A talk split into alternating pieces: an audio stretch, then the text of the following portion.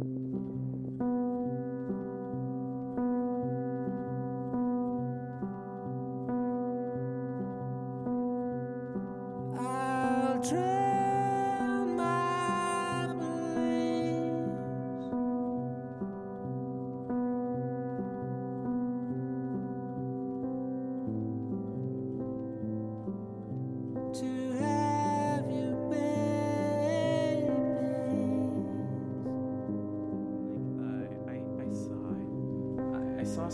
study um, a few weeks ago that basically said that people spend like two or three seconds on each profile, Yeah. and it's just switching through pictures, and it's like fewer than ten percent of people Yeah. actually do read Yeah. the about me bio. Yeah, and mine's not very long, so it doesn't take a lot. Um, and uh, it's very clear that people are not reading it because, you know, yeah. So, um, well, we were actually just talking about. So I hit record, by the way. Okay. Uh, but we are actually just talking about um, online dating profiles and the fact that nobody really uh, reads these things. But I think we should back up to the beginning. So, thank you, Cate, for sitting down with me Thank and Gerald. I look forward recording. to it. Yeah, so uh, one of the first things that you should notice is that Cate has an accent. I do. Yeah, so so where are you from? What's what's your story? Um, my dad was South African. My mom is Australian. I grew up in Botswana, which is a, a southern African country just north of South Africa, and then went to South Africa for high school and college. Um, so that's where I grew up. Um, that's where I had my first romantic experiences. Um, and then since I'm 42 now, since the age of 18, I've lived all over the world and um, now in St. Louis. Been here 10 years. So ten years. Uh, what was the process to get you here to town? Uh, that that was an interesting one. So I was living in the Cayman Islands with my then husband, and I was running the uh, environmental education and wildlife rehabilitation program for the National Trust of the Cayman Islands. And Hurricane Ivan came through in 2004 and devastated the island, and uh, was dealing with barn owls that I'd never dealt with before. So I phoned around and emailed around, and nobody got back to me except um, this little center in this place called St. Louis, Missouri. I had no idea where the city or the state even was. Um, and he gave me some really good advice. This was Walter Crawford at the World Bird Sanctuary. He gave me really good telephone advice, but said if you really want to figure out how to do this, come and do a three month internship. So I got on a plane to uh, St. Louis and got here and did my three month internship. I really didn't see much of the city or the state at all because I was kind of sequestered in Valley Park. I didn't have a car, and the public transport here isn't great. Um, but learned a lot. And then went back to uh, the Cayman Islands to apply what I'd learned. And uh, my ex husband and I kind of figured out that um, the marriage wasn't everything that we wanted it to be. And those three months apart had uh, caused both of us to do a lot of thinking and um, got divorced and was trying to figure out what to do next. Had assumed I would go to my mum in Australia, uh, but I'd become really good friends with someone here um, at the World Bird Sanctuary, and she said, "Come do another three month internship." So I did that, and uh, I've been here ten years now. So one of the things that uh, jumped out to me. So you said that you you're thin husband. So Yes. that does mean that you are the only the second podcast guest to have been married Okay. and divorced. Yes. So uh, there have been a lot of questions uh, surrounding, you know, the process of marriage and and marriages that aren't working. So that time away, did you guys? What was the communication process like between you and your then husband? We spoke almost every day um, while I was away, and it was really just perfunctory kind of stuff. I think I'd realized at that point, even before I left, I'd realized that there were problems and we weren't happy. We had been in counseling. Um, I got married at 28 and figured that that was a good age to get married. I kind of figured out what I was doing, wasn't too young, met somebody, and I think just fell into that trap that a lot of people fall into of um, this is the place in my life now where I should get married, and oh, you're the person that's here, so I guess I'm going to get married to you. Um, rather than really finding a, a, a soul connection or a, um, a, a real kind of partner meaningful connection, it was just about, yeah, you're here and I like you, and so let's do this, as opposed to a really considered decision about who I really want to spend my time with and give myself to for the rest of my life. So I don't think it started with the right foundation. Um, a couple of days before the wedding, I I ran away. At 28, I ran away um, and was con- I my parents managed to convince me that it was just pre-wedding nerves and everybody goes through this. Um, my gran is convinced that I got divorced because I had 13 people at my wedding table. Um, and calla lilies, which are a symbol of death in South Africa. so that didn't bode well for her from the beginning. But no, we'd be, we'd, um, I think we were just kind of going through the motions. And for most people looking at us as a couple, we had everything that I think a couple of our age could want. And we were doing everything a couple of our age should do. And we were fulfilling expectations of what we should be doing and who we were and how we were presenting ourselves to the world. But when we did finally get divorced, the people who knew us best were not surprised. We were just going through the motions. There was very little communication. We were living pretty much independent lives. And then uh, when it um, finally came down to it and we were in counseling, uh, I just couldn't get any answers to questions. Like things just didn't make sense. And um, we'd had no, literally no sex life for about three years. And I wanted kids, and you kind of need sex for that. Um, and so that was really essentially where we were drilling down into what the problem was. And um, as a woman, of course, that comes down to my husband's not attracted to me. Is he having an affair? What's wrong with me? What am I doing wrong? Um, I've since learned it takes two to make it work and two to make it fail. Uh, but essentially, what came out through uh, couples counseling together and individually was that he was gay, is gay, um, but uh, was living in a country then that was very much uh, very conservative and not tolerant of that. Um, I think also he's just not ready to deal with that. Um, and he acknowledged it to me once. He he was honest about it once, and we never spoke about it again. To the point where he said I was his best friend and he wanted to stay married. Could we not just stay in the same house? Um, but that was not an option for me. Um, that's not what marriage was for me. Uh, and I think to this end now, I'm looking for something, um, having gone through that, that is meaningful. I want a partnership that is meaningful, that is supportive, that is all the things that I would expect a, um, a relationship to be. Uh, but I don't think marriage is my end game. I don't need to be married again. I'm not looking for another husband. Um, I think I'd actually be quite cautious of that. If I were to get married again, it would be because it was really important to the person that I was was with, and if it was important enough to them, I would consider it. But it's certainly, um, I don't feel like marriage is necessary to have a successful relationship now. Um, Ye- so uh, you know once I, I guess you know a lot of societal pressure it sounds like played into the original relationship and and the timing and that's something that i definitely felt here in town and i i feel like um locally Yeah. it's it's especially bad uh, Yeah. Um, for me, it wasn't as much societal as it was uh, family, I think. Pressure from family to um, down. I've always been somewhat of a gypsy and a little different um, in my outlook on life. Uh, and so I traveled a lot and I'd done a lot of things. I'd done a lot of things that um, traditionally weren't womanly or feminine things to do and, and were um, arenas that were governed mostly by men. Um, and so I think there was this expectation now to, to climb in the box and fit in the mold um, a lot by my family. Um, and looking back at the time, I was upset about it, but looking back, I really think it was just uh, that my dad had my best interest at heart.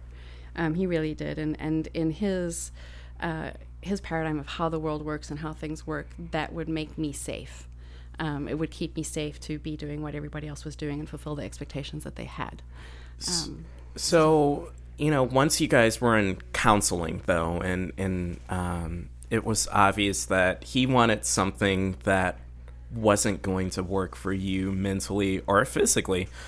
What was the process to finally pull the plug? Did you actively do it, or Yes. was it mutual?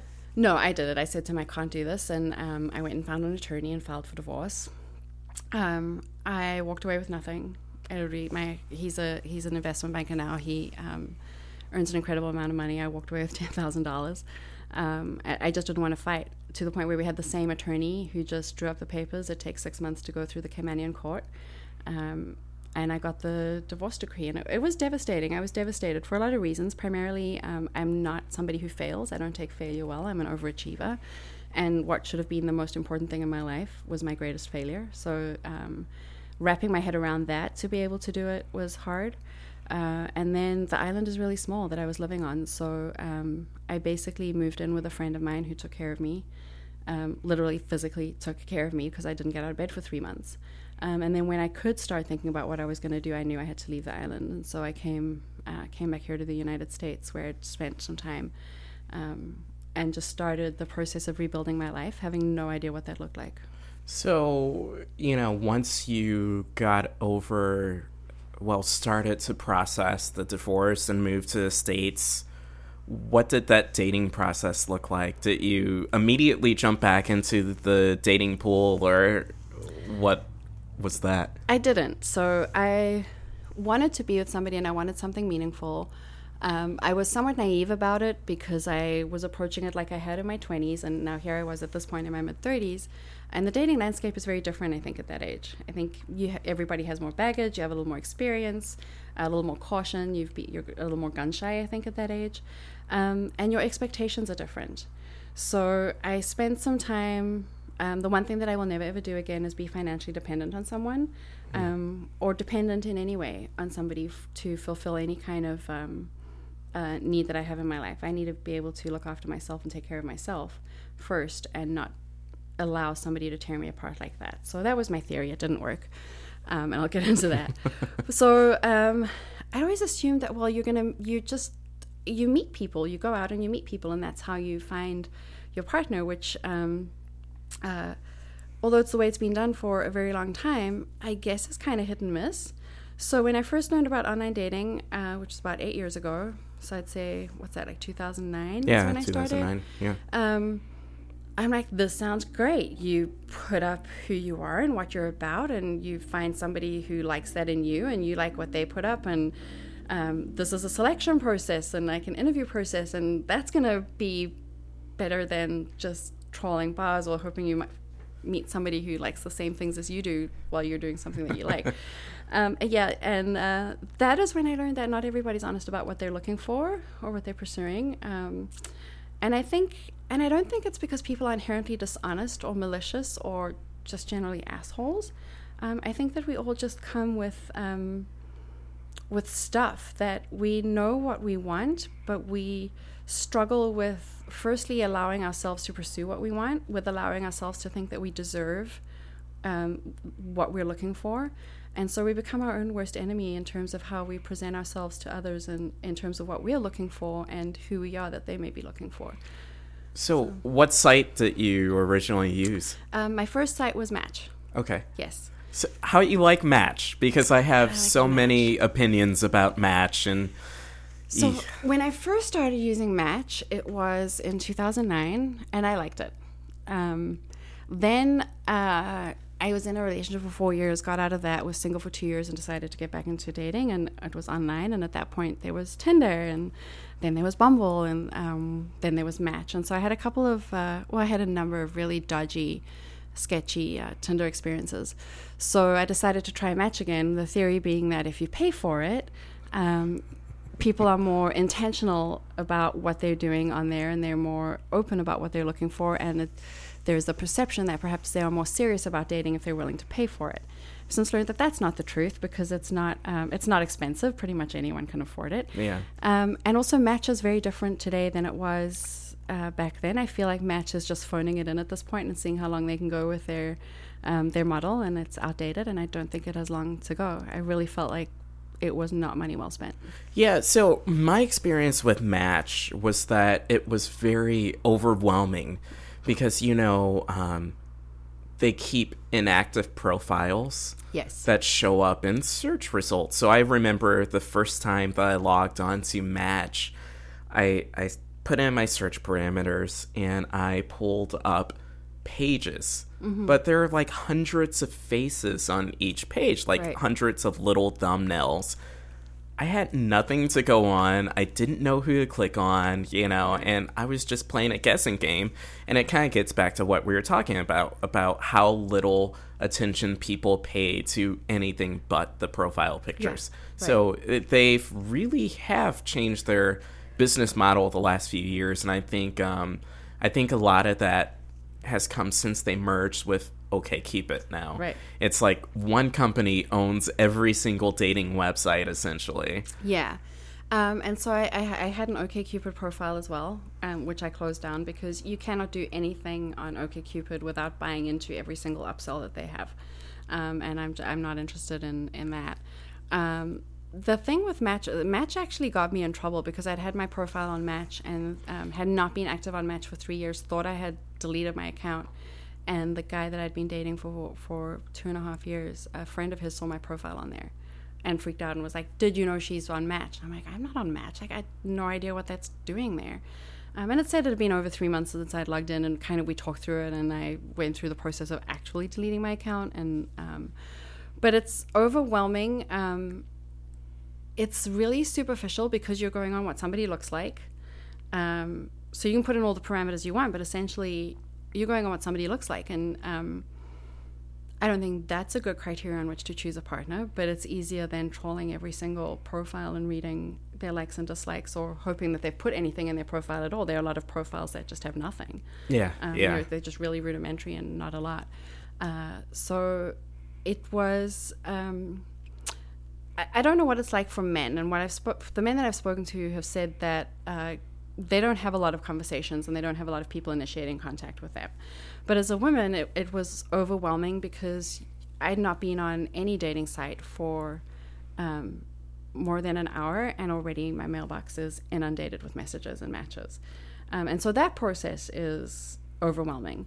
Um, initially, can be quite flattering, but you learn pretty quickly that uh, I think a lot of people are copying and pasting messages, and um, and also just matching with everybody and seeing what sticks. And if something comes back and pings back at them, then they will they'll explore that and have a conversation. And um, that's not a bad method to go with if uh, if you know that one in twenty approaches are going to be uh, be successful, then you're going to cast your net wider than you would normally if you had more more of a response. So um, so just the process of trying to respond to people that had come to me was difficult, and uh, it, it may come off as being a little bitchy and cocky. Um, but that process for me was harder than reading through profiles. And so what I did was completely ignored my mailbox and just then rather looked at what I was interested in and seeing if that would get any kind of return rather than responding to every person that messaged me. So that's how I managed that process a So- little. basically, you know, you you describe the basic uh, numbers game of a, a of a sales job. Right. You know, you know, one in twenty. So uh, there there is a high number of men who do copy and paste, and from the women that I've talked to, it's pretty obvious and and and really.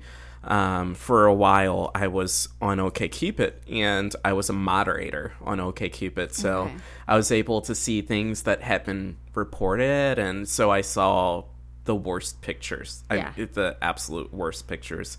But then I saw some messages as well um, that were a little aggressive. So, say they had messaged someone once with a copy and pasted response, didn't get a response. So then they started to get mean and say really nasty things, but they would flood this woman with messages. Right. So, I mean, how long, once you decided that you're going to ignore everybody, how long did it take to get you off of the site entirely?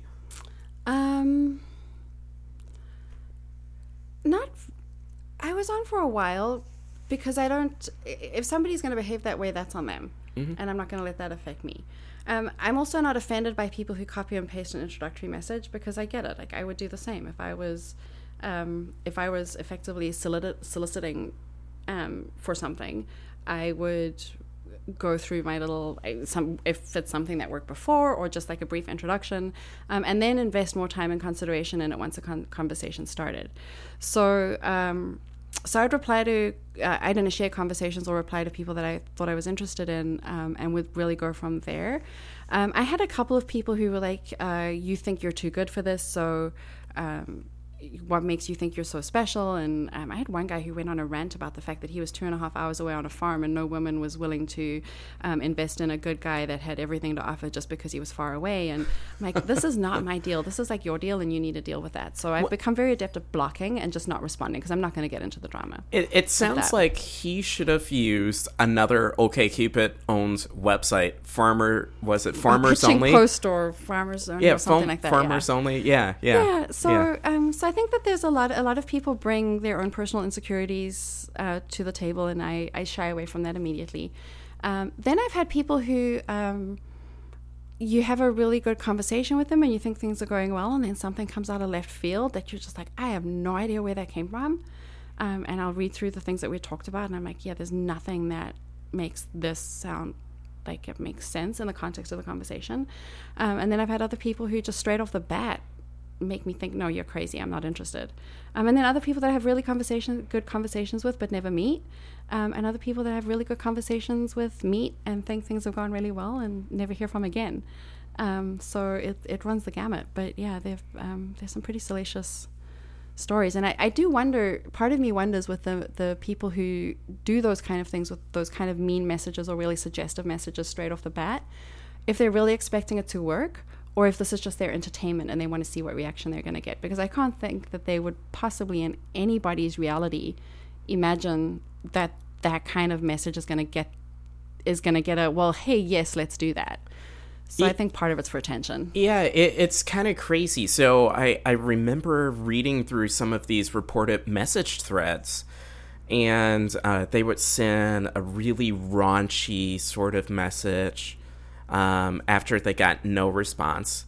Then sometimes the women would respond, and they would be caught off guard, and they're like, "Whoa, wait." What you you responded? I didn't, Mm. and then they don't know where to go from there. Yeah. And then, I mean, really, once you send that, I- it it's Yeah. done. It's done. so how graphic can i be here Uh, as let's Okay. take it where you want to go. so so the worst situation I had with that was somebody that I had not matched with, that I had not spoken to, but messaged me first. And basically, um, my pictures are all headshots, or I have one full body shot, so they can at least see what my body looks like and that I am, who I'm presenting myself to be. But I don't have any like bikini pictures or naked pictures or um, anything remotely suggestive on there. And this one guy who um, I get a lot of messages from men that are a lot younger than me. I don't know if it's a cougar fetish that they're going for, but um, this one guy uh, messaged me and he was like, um, "What are you doing tonight? Would like to punish your clit." What? And the first issue I had was with his bad grammar Oh man. because it's your, not your. Um, so I didn't respond to him. But what I did was I took a screenshot of, of his face and I took a screenshot of the message and I posted it on Facebook. Um, I've learned that St. Louis is very small, so I was going to work that to my advantage. And I posted it and made it public and said, "Hey girls, this came in. It's not acceptable. I don't like being spoken to like this. Let's figure out who this guy is." And so a acquaintance of mine on Facebook knew a woman, and it was her boyfriend. oh no. Yeah, and he reported my post to Facebook, um, but Facebook said it didn't violate their terms and conditions, so it's, it's still up there now. Wow. Um, and I, I, it was at, and it, it, ordinarily I would have just let it go, but on that day I think I was just annoyed and decided to do something about it because it was inappropriate and just really. Now I just laugh at them, but something like that I think is just, um, you know, there- it's one thing when men just want sex; it's another when it comes off as um, something that's about violence and power and control. Um, and full disclosure, I, I am a sexual assault survivor. I was raped when I was uh, 22 and I they're just some things that I won't tolerate, and that's one of them. It feels like a pretty big red flag right off the bat and you know there there is nothing wrong and and that's something that we've talked about in the past there's nothing wrong about being open about you know Right. what you're looking for uh, but there are ways to do it and Yeah. there are ways to not do it and that's definitely a way to not do it Yeah, and that was my thing was, and I, I, as you said, I've spoken to you about it before. When I'm looking for partnership in a relationship, that's what's in my profile. When I'm kind of done with looking for that, but I want to find someone to just hook up with and have fun with, I, I'm open about that too. Um, so there's no, uh, you don't have to read between the lines to figure out what I'm looking for. So I had to wonder what kind of response he was expecting, if any. Was did he want one of shock? Did he was want me to be like, "That sounds awesome, come on over"? I don't know what response he was looking for, um, but I really don't think he th- thought it could have been successful. I think he was just mad at the world and wanting to take it out. I don't know.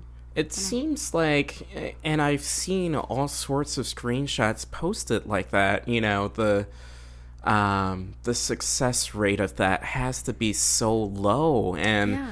I, I I will never really truly understand why a man would send that type of message. And it just makes me so incredibly uneasy because I feel like that kind of stuff makes the entire experience for everybody that's on there so much worse. And I will tell you this too: when I am, um, when I am in a mindset of um, either between relationships or don't have the time to commit to a relationship, um, but I am basically just interested in in meeting someone and hooking up for sex, I'll be honest about that. Um, and it's not. Uh, it's not a, a, physical endeavor. It's I just don't have the time for a relationship right now. It's a way to feel connection, as superficial as it may be, and get some attention and affection and be done with it. Um, for every time and every place that I've been where that has been uh, my intention and what I'm looking for, and stated that, uh, and the men who've acknowledged that, and the men that I've met through that, um, who have become friends, um, they have never ever, when you're explicitly saying I'm not looking for a relationship. I'm just looking for um, for a date tonight. They've it's clear what you're looking for. There's no ambiguity. And the men who respond to that looking for the same thing have been a lot more respectful and polite and um, basically just considerate of the flow of the conversation and how it goes than when I'm looking for a relationship and men just start throwing out like random want to fuck tonight. I had one guy who uh, texted me on Tinder. He messaged me. His first message was, um, we'd matched. And he was like, hey, do you like black guys? And I'm like, he was clearly not black. He was a white guy. I'm like, well, it's a matter of like chemistry and attraction. It's not a matter of race. Like, this is a weird question. He goes, oh, well, I like to watch white women get fucked by black guys. Would you be interested in that? Like, that was the extent of the conversation. And I'm like, nowhere in my profile did it say that I wanted any part of like multiple people involved in sex or any kind of fetishism, which is great if that's your thing. Um, but you can also go places to find that that aren't necessarily some girl who says that she's 42 years old and you know, a, a nature based hippie that's looking for a relationship probably isn't the person that's going to give that to you. So um, there are people who will. I had another one who straight out just his first conversation with me was, Where do you live? And I'm like, I'm in St. Louis. He's like, Well, I, my final deployment finishes on the 10th of October and I'm looking for somebody to raise my daughter. Are you interested? That that was the extent of the conversation, hmm. um, and his profile didn't have very much to go on. So, um, yeah, some of it's really bizarre. So let's let's back up because um, the the race thing has come up a few times. Um, in the most recent episode, actually, that I recorded, I talked a little bit. I haven't posted it yet, but I talked a little bit about some of the racial issues that I ran into on online dating apps, and and the guy that that said something about wanting to you know watch you hook up with a black guy that is more um more prevalent than you could imagine. Yeah. Uh, I got contacted while I was on these dating apps by so many couples uh, that were interested in that sort of thing, and and on my end, there was nothing in my profile that would lead them to believe that's what I'm into or right. that's what I was looking for.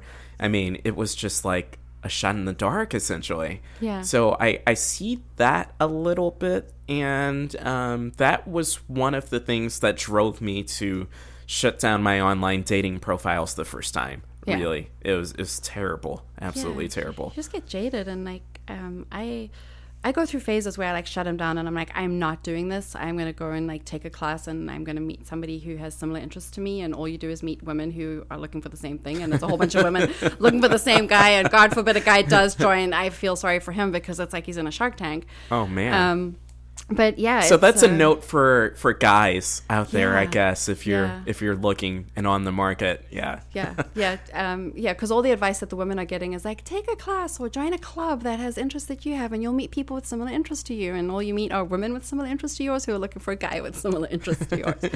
Um, so yeah that's a that's a good way to go. But it, to that point though is i really don't think it's hard. Um, I hear men talk about how dating is hard, but I don't think it's as hard for men to find something meaningful if they're looking for it as it is for women.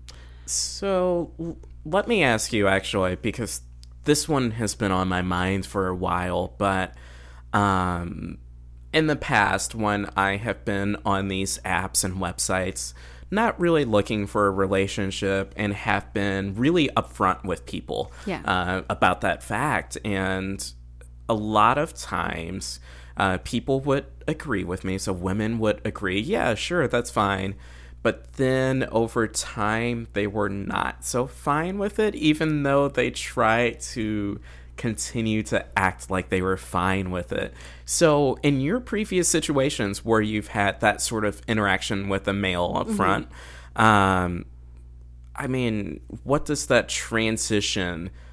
How did that play out for you? Basically, when you were done with that person, do you have a talk about it, or I mean, do you just mutually fade, or Yeah, most of them have been mutual fades, um, and that's fine. Some of them have become really good friends, and it just feels weird to sleep with them now.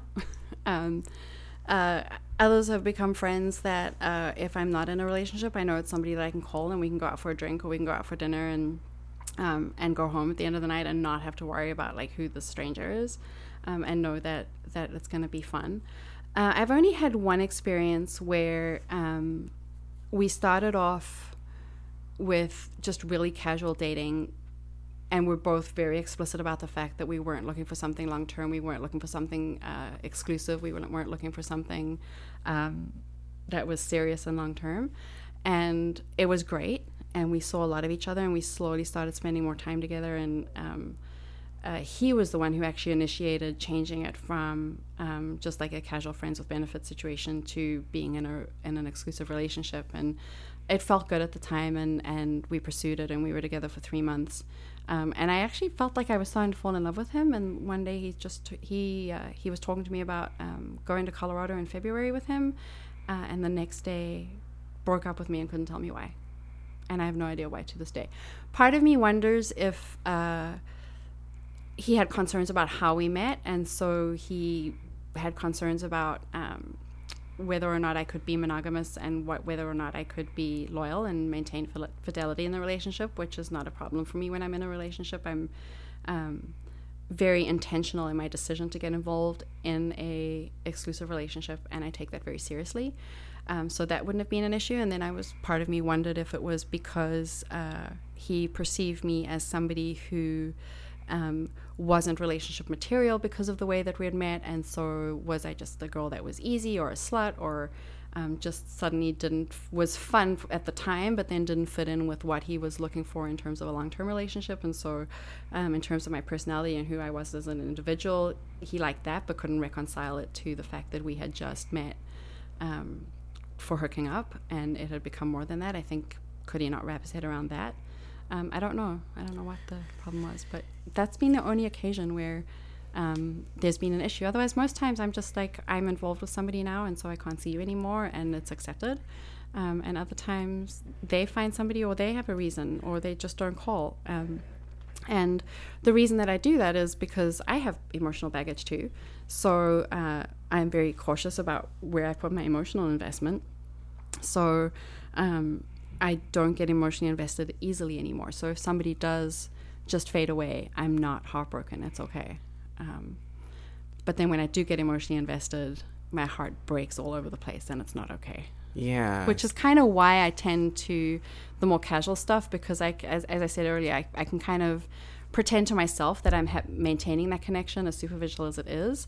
Um, my belief system and, and uh, you know I believe in um, in karma and soul evolution through many lifetimes. And um, part of that for me means that sex is an exchange of energy between two individuals. Like you cannot help but get wrapped up in each other's energy fields and all the stuff that comes with that. And so for me sex isn't just about the physical pleasure of getting off. I mean it is it's great but it's not all about that. Part of it is also just about that really connecting with somebody on a level that you don't connect with um, everybody in a way that, that that you do with an individual when you're sleeping with them um, and the regardless of how informal it is or how um, how little you know each other, it's still a very intimate act.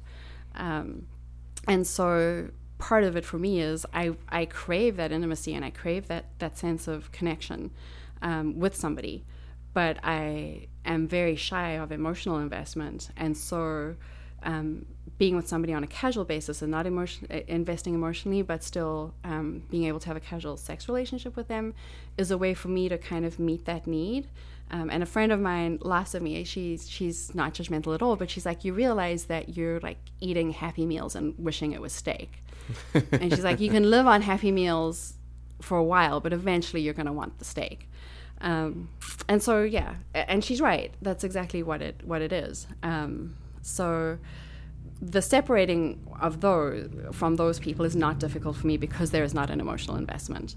Um, but when I do commit to the emotional investment, um, it's a very considered decision, and it affects me really deeply when it doesn't go well. And I'm, I've never been the one to break up. They all break up with me at around three months. And so, dating a guy right now who um, I think is getting invested pretty quickly. We've been together for about five weeks. We've been dating, uh, and he keeps on wanting to formalize it and, and make it more serious. And I'm like, you still feel like this after three months, we can talk about it, but we're gonna hit three months first, and then see after that. So I, f- I feel like that's like the magic length of time where mm-hmm. everything is still so fresh and and you know reality doesn't really set in sometimes and and it doesn't seem like it can ever go wrong at that point yeah, I, I mean, I think about uh, situations where I've been kind of seeing someone and we get to that three month point and I'm just not there,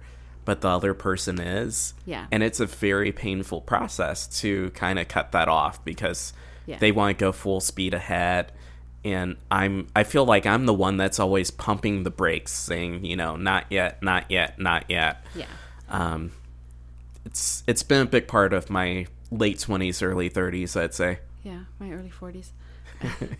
I um for me it has become uh about I think what happens at 3 months is you're at that point where you've spent enough time together, you're you're um, spending enough time together, you're being seen by each other's friends, you're maybe met the families, you um, are in each other's lives enough that you start thinking about is do I want to keep going on with this? And so it's that evaluation of is this something that I really want to commit to or isn't it?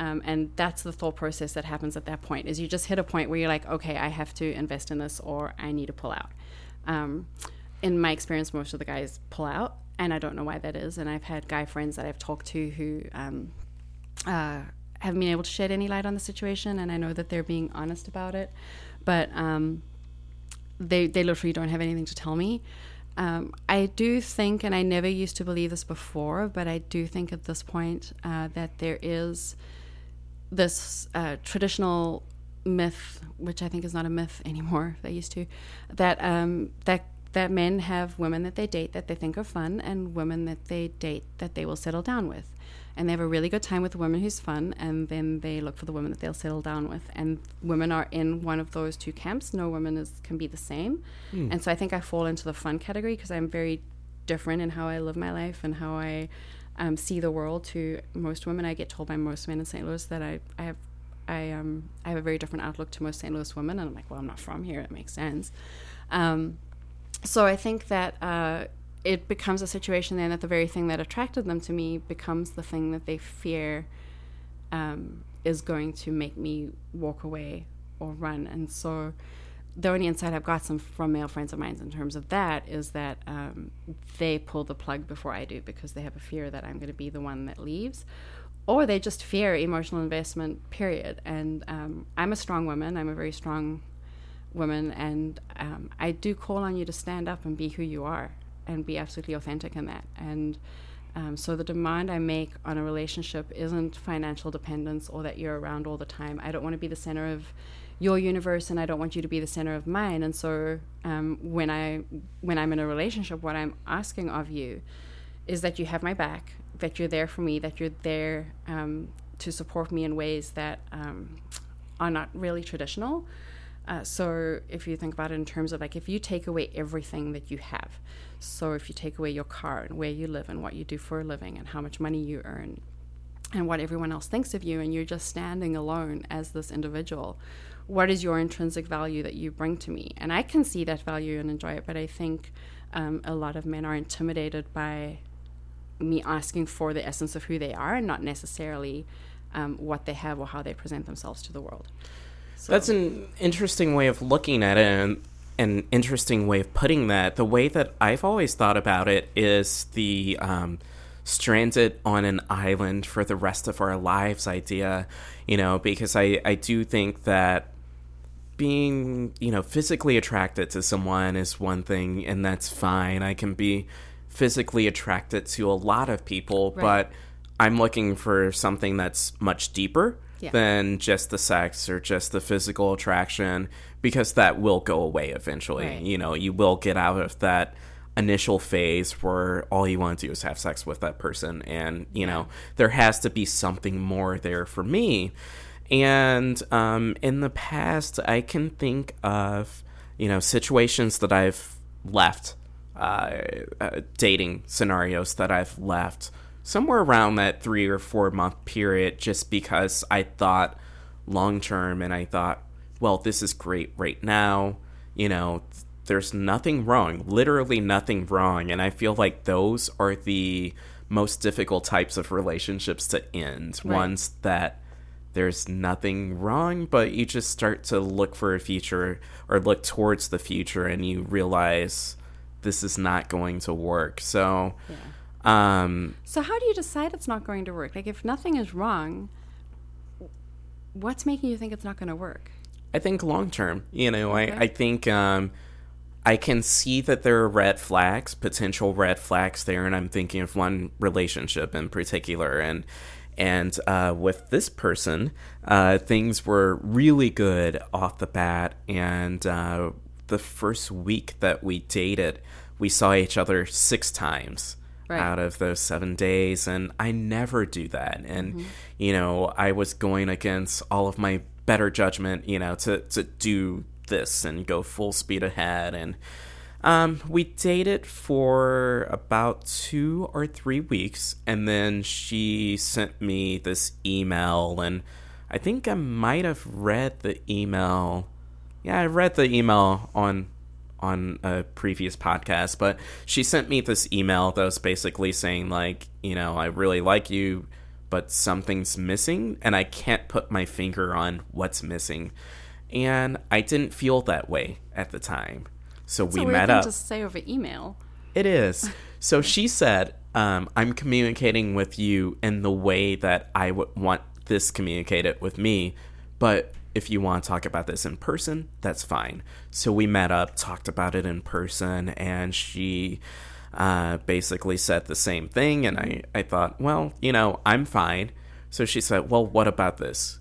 We continue to date and we see how things go and you know let's try to make it work if we're both invested we both feel good about this right now and she's like well you know to be entirely honest i didn't like my stepmom when i first met her and it took me a year to warm up so i'm thinking Wow. are we gonna date for a year Yeah. before you know before she has too much of me uh, so we actually did uh, start dating and um, you know a lot more of those red flags that pop up over the next 18 months Yeah. 18 months and like three or four breakups and finally um i i had enough and i thought you know she's had a lot of opportunity to improve we've talked about the things that she does that bothers me she told me the things that uh, bother her but a funny thing always happens when i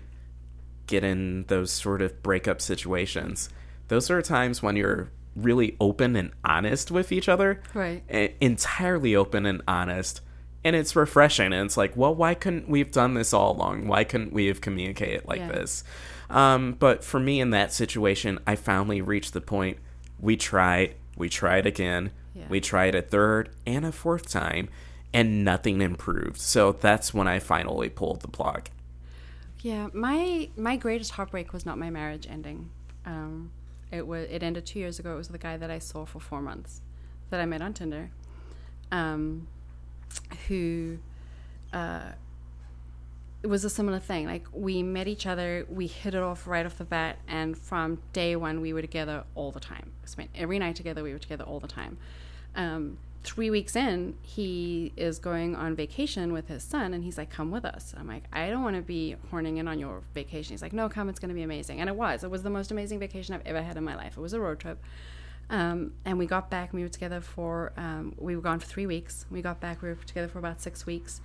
Um, I Wait, had no. uh, So, okay, uh, you went on a three week road trip with someone that you started dating three weeks previously. Yes. Okay, I heard that correctly. Yes, okay, you did. Yeah. um, and just was somebody who absolutely blew my mind um, in so many different ways and just felt an absolute soul connection with. Um, we got back, everything was going well. And then it was in two days, I knew on like the Wednesday, um, something felt off. And on the Thursday, he broke up with me. To this day, he has still not given me a reason why. And I'm like, I just, I don't care why. Just tell me so that I can understand. It can, I don't care how much you think it's going to hurt me. I just need you to tell me why. And he's like, You're awesome. You're amazing. I love being with you, but I just can't do this. I'm like, That's, I don't know what to do with that. Um, It was heartbreaking, and I'm still hung up on it, and I'm still trying to see past that. Um, marriage is not my end game. I don't want to get married. I don't know if that's intimidating to people, but I just feel like um, I, I still have no idea why it ended when I thought it was going really, really well. And I, for the first time since I'd been divorced, so I mean, at that point, I'd been divorced eight years. For the first time, I actually thought, wow, I can actually see myself having a future with somebody else. Um, and it just, I, he after that, he didn't talk to me for a long time, and then suddenly started texting me out of the blue, and um, has since been involved with somebody for 18 months, but is not above booty calling me at 11 o'clock at night. And um, for the most part, if I'm not in a relationship, I'll see him. Um, but but still is not able to give me a reason why we ended. You know, So, it's bizarre. It's really bizarre. how do you handle, you know, just having like a, a physical, uh, physical thing with him um, after he broke your heart so much? Do you find, do you find this process when he booty calls you to be cathartic in any ways, or is it damaging? So- or no, it's not. It's not painful or damaging. In terms of me having a desire to get back together or wanting him back or taking whatever piece of him I can get, the sex with him was really good, and so um, it still is when I see him. Um, so for me, it's mo- it, yeah, it's pretty much a, of a sexual nature and just a physical nature. Um, we don't talk about who we're dating. Um, outside of that, it's really just late night sex. That's good. Um, rationally, I can tell myself that it all worked out for the best because if that's who he is, it's probably not. Well, I know it's not what I would be looking for in a relationship. Um, somebody who does that, but um, when somebody just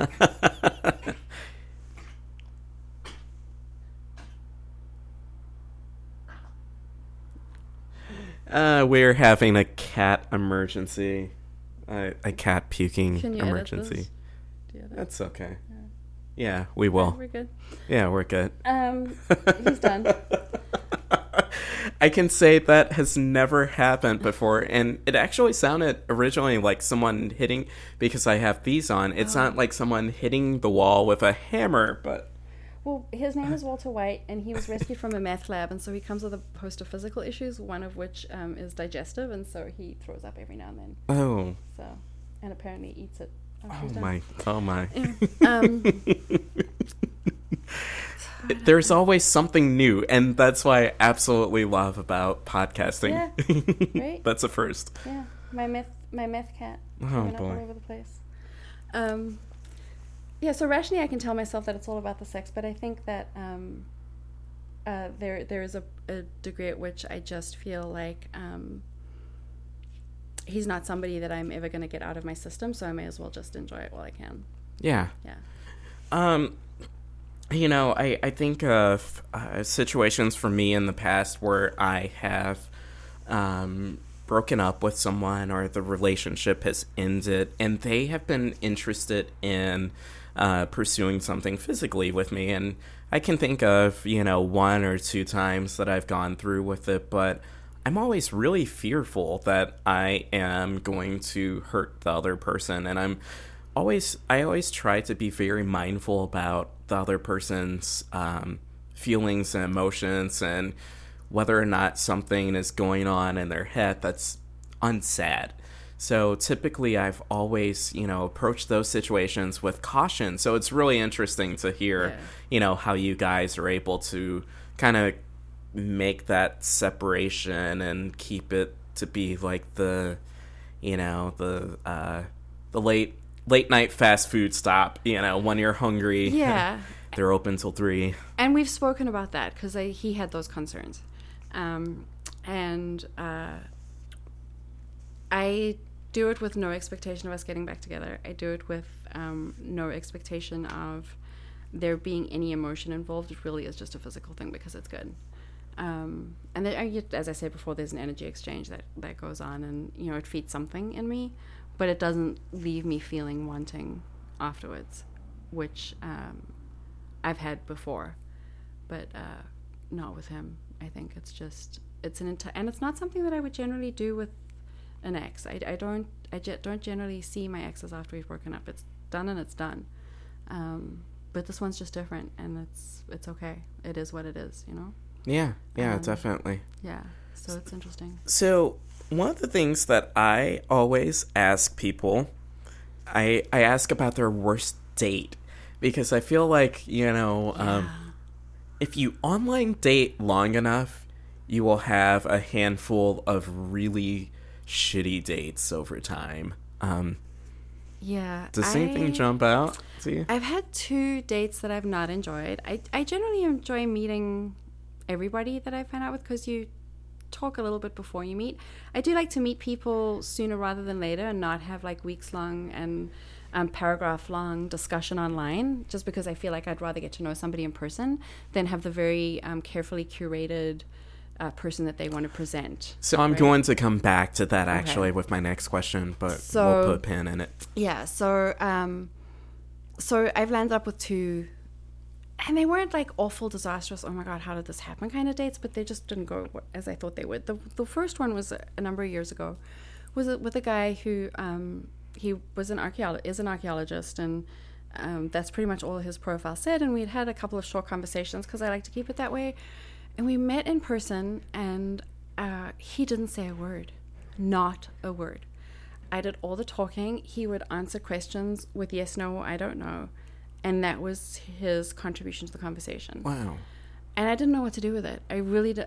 I can talk to anybody and I can fill space without a problem. But um, I, I was just, it was really hard work talking to him. And so I, um, after an hour, I just paid for my drink and left and didn't see him again. Um, but it just struck me as really odd that somebody's coming out and wants to meet you but doesn't have anything to say. I don't understand what his expectation was. Um, and then the other one that I had was actually just recently was the guy that I met, and we had had a very brief conversation on Tinder and had spoken about um, like common interests and mutual interests and things, and we met for lunch, and lunch went really well. Got you know we were talking and learning about each other, and then at the end of the conversation, bearing in mind that we had had we had matched four days ago, we had probably had two very rudimentary superficial exchanges um, online, and then we met. Uh, he said, "Yeah, I, I like you. I'm interested in seeing you again." And I'm like, "Great, I, I'm interested in seeing you again too." Um, and I got in my car, and he immediately texts and he says, "So I want to make sure we're on the same page. I'm looking for somebody to fall in love with me within six months, move in, and be married in 18 months." Holy hell. And I text him back, and I'm like, "I don't really have any expectation. I'd rather just see where it goes, and it is what it is until it isn't, and um, just play it by ear and see what happens organically."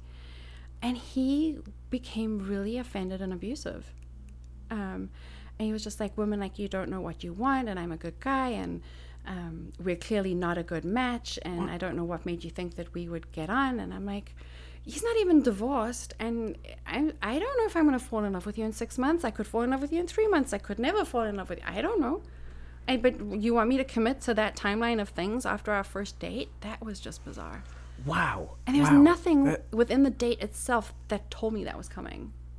wow, that's wild. Um, So, yeah. So, you know, one of the things that that you mentioned, you prefer that you meet sooner rather than later, and and I tend to agree with you, and I don't really want to spend weeks getting in conversation with someone, and and um, because sometimes what they do online, or you know, they're they have a carefully curated online persona, or Right. a texting persona or something like that. And I'd much rather see how people um, communicate in person, you know? Yeah. Um, so if you were to come up with the idea of like the, f- the perfect first message that someone was going to send to you, Oh, gosh. what is that perfect first message? I'm literally speechless. I don't know. Okay, I, because so- I couldn't tell you. I I could respond well to something, but I couldn't tell you what I'd want somebody to say to me. So I'll I'll tell you uh, what you know what I'm thinking, um, and if I were to come up craft like a, a perfect first message to me uh, that I want it to be obvious that someone actually did read my profile and put effort into it. Um, they looked at my pictures, or maybe they have a comment about one of my pictures, or maybe you know I have a picture of myself um, skydiving, and they'll say, "Oh, cool, you know where you skydive," or something like that. Or um, I've gotten uh, a, a lot of the messages that really went over well with me were things that made it obvious that they were paying attention. Yes. Or, I mean, I will say it, compliments, you know. Yeah. Um, someone uh, in the past messaged me, and I still think about it every now and then. I kind of laugh about it. Someone uh, messaged me and said, You have an iconic smile. and it really did, you know, kind Yeah. of take me off guard because uh, I'm used to the standard, hey, hi, Right, hey, how's yeah. it going? Right. What's up? Yeah. You know, the low effort, just yeah, those Let me see if I get a bite, and then maybe I'll put in effort. Yeah. And I get it. Like I get it. Um, I'll tell you what I don't like. So, um, I have uh, had experiences where I think um, I am the woman who, and I don't think it's as much about the way that I look, maybe a little bit more about how I sound, and just that I'm reasonably confident. Um, I am kind of a woman that I think I walk into a room and men think like that's the girl that I want to fuck, not necessarily that's the girl that I want to settle down with. And sure, it has to do with how you present yourself as well. But um, messages I don't like. I don't like people who um, their first message is like "Hey, beautiful" or "Hey, sexy" or um, anything that talks about my physical appearance in a sexual way. Yeah. Um, that's not appealing to me. So compliment me on my smile, compliment me on um, when you see me doing something that looks like fun. That tell me that I sound interesting. Whatever it is, that's fine. But I don't like those kind of um, uh, messages that start out that way, um, regardless of what I'm looking for. First, acknowledge me as a human being, not just an object that you think is pretty. Um, so I don't like those. I do like messages. I've had messages where people um, have sent me a first message, and I'll go and look on their profile, and my profile very clearly states, um, as I've learned it has had to over the last year, that I am liberal in my thinking, um, uh, in terms of politics, um, and there are people there are people who are like, if you didn't vote for Trump, swipe no, and I'm like, you messaged me, like, did you not read my profile? Um, we're not going to be a match, you know. So definitely somebody who acknowledges that they've read my profile, and then once the conversation starts, give me something to work with. So um, if I'm going to start the conversation, I go into the profile and I find a picture or something that they've said that piques my interest, and I ask them more about that. I comment and ask them more about that. Um, so it would be something like, "Oh, I see you're a mountain biker too. Where do you go mountain biking?" And I'll get Castlewood. I'm like, "Okay, what do I do with that?" You know, I'm like, "Great, I like going there too." Yeah, it's fun. I'm like, give me something to work with. Or people who have absolutely nothing in their profile message me first and just give me like the hey or what's up. Um, and I'm like, going well, like, busy week, but it's going well, whatever it is. Like you engage in small talk, but all you get back is one word answers. And I'm like, you're obviously not investing much. Like, why are you even messaging me if you're not giving me anything to work with? Like, where do you want this conversation to go? So e- yeah, that's interesting, and and something that's really been on my mind lately, actually, is the um, is conversation in general as you're interacting with these people, and I think about you know uh, what kind of effect your profession has on what you how you are as a dater. And i think of like you know salespeople business development people fundraisers you know all that i'll lump all of them into one category. Um you know we are used to talking to people period. And And it's all um, relationship based. yeah, yeah, like- and yeah. I, I feel like in the past I have had um, very deceptive dates Mm-hmm. because it's just what I do, you know, and, and I walk away and I, I feel a lot better about it than I should. Yeah. Um, but then the other person, they enjoyed it as well, but Yeah. it just there just wasn't much there. So I feel like in a way I have kind of been ruined for that through the process. I, I would I hadn't thought of that, but I would agree with that. I think when it's our job to get to know somebody, um, and the nature of what we do is to make people feel comfortable and um, and and do it in a way that's sincere. It's not at all in a way that's insincere. Um, but talking to people and, and finding common ground and um, and going through that process of discovery with someone, I think uh, maybe comes more naturally and is easier for us. Um, I prefer to meet in person sooner rather than later because I rely a lot on feedback and body language and um, and tone of voice and all those things that I think get lost in text- texting. And so I do think that there have been times uh, where I have assumed that the nature of the conversation is one of just indifference or ambivalence or not really interested. Uh, but I couldn't tell you because the interaction was all online and you read into it however you're feeling at the time, right? Um, so I do think maybe I write people off sooner than maybe I should based on that. Um, I hadn't given that thought before, but I think you're right.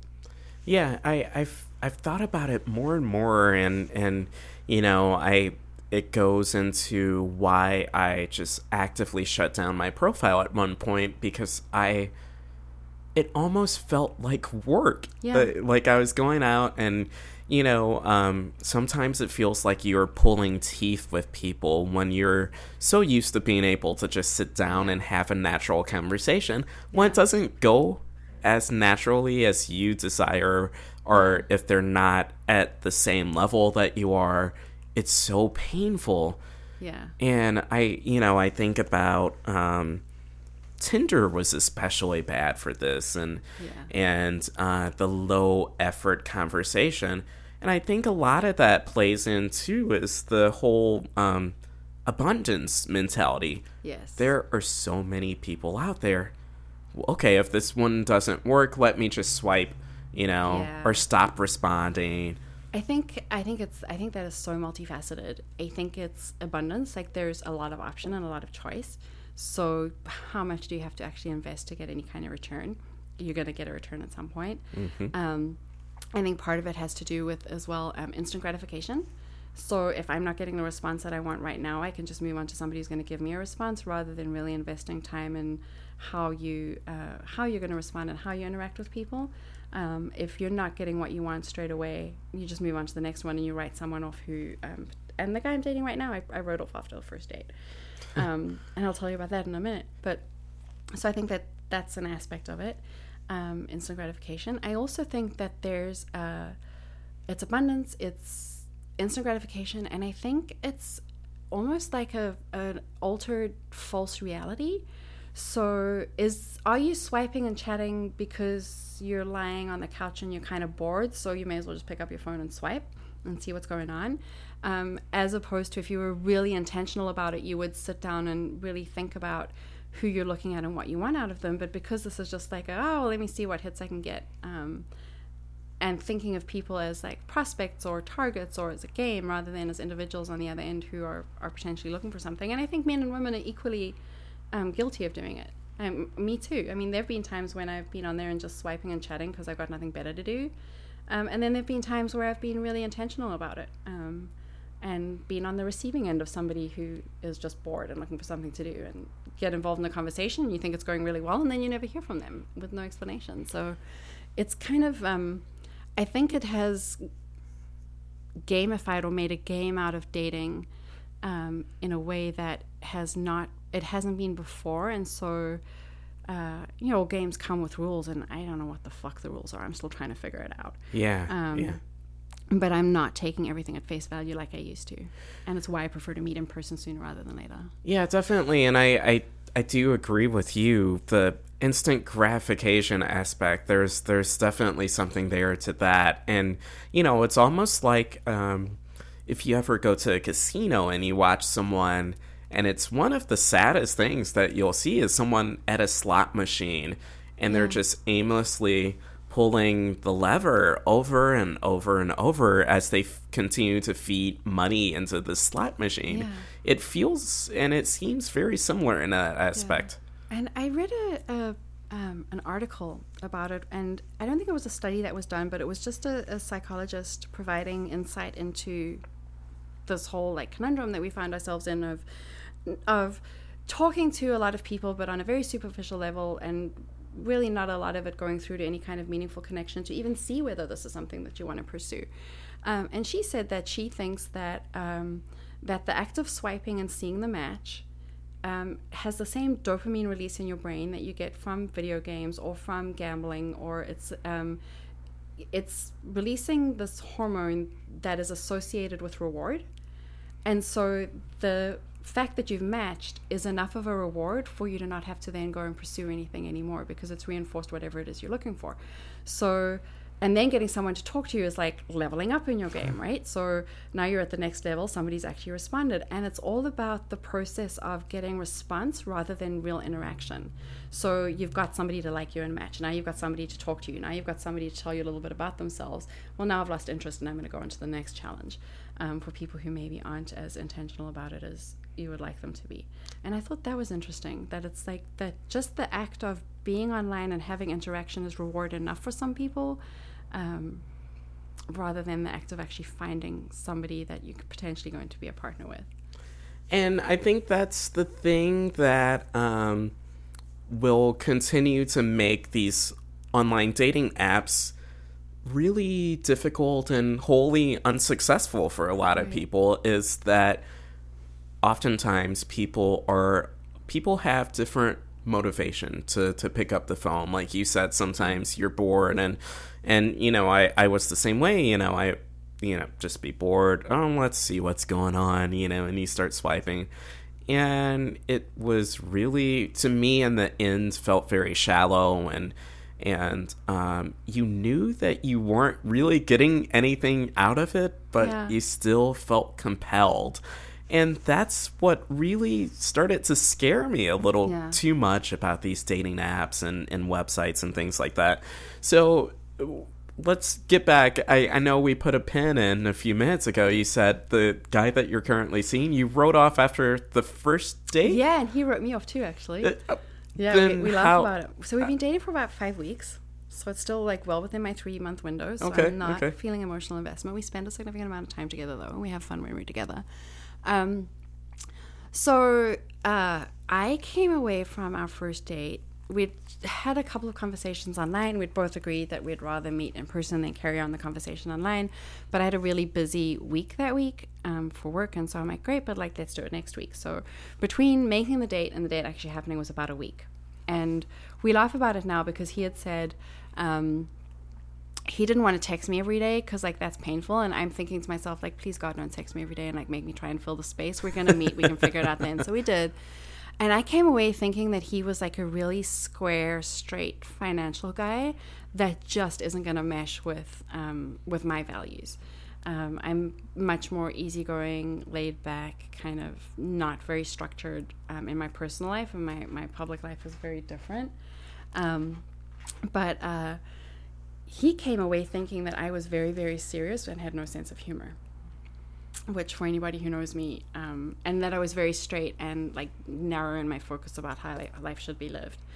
Um, which, for anyone who knows me, knows that that is furthest from the truth. But I get how people can see that, um, particularly if they get to know me in a professional setting. Professional setting first. My work me and my my real me are, are completely different Ah, same Um, here. I- because they have to you. be because i'm totally like a, a free spirited nature loving dance in the rain hug my crystals um, kind of person which isn't going to go over well in the very conservative industry that i work in um, but also isn't going to get anything done and that's not to say i don't get anything done but so the, he didn't think that i was any fun and he and i didn't think that he was either and we landed up seeing each other um, at a music concert that we'd both gone to independently of each other and seeing each other and watch this um, this band that we both really loved, like just let go, uninhibited, having fun, but not with each other.